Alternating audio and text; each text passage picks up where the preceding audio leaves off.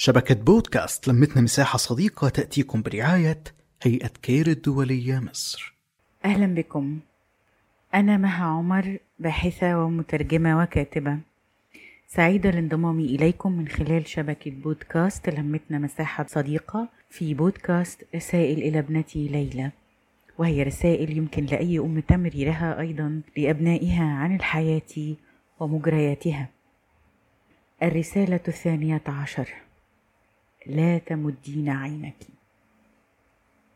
للطائر جناحان، لكن رصاصة الصياد تتربصه في عليائه لترديه قتيلا، والأسد سيد الغابة إذا تمرد عليه قطيعه التهمه حيا، والغزال على جماله صنعوا من دمه عطرا للحسنوات.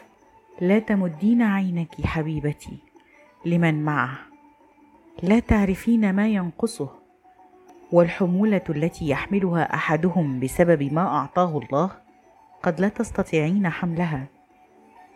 اقلعي بقلبك في السماء وتطلعي للخير، لكن لا تمدين عينك لغيرك.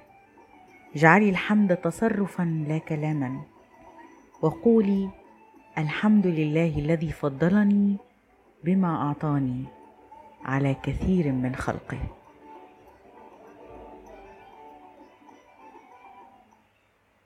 نحكي، نتشارك، نتواصل.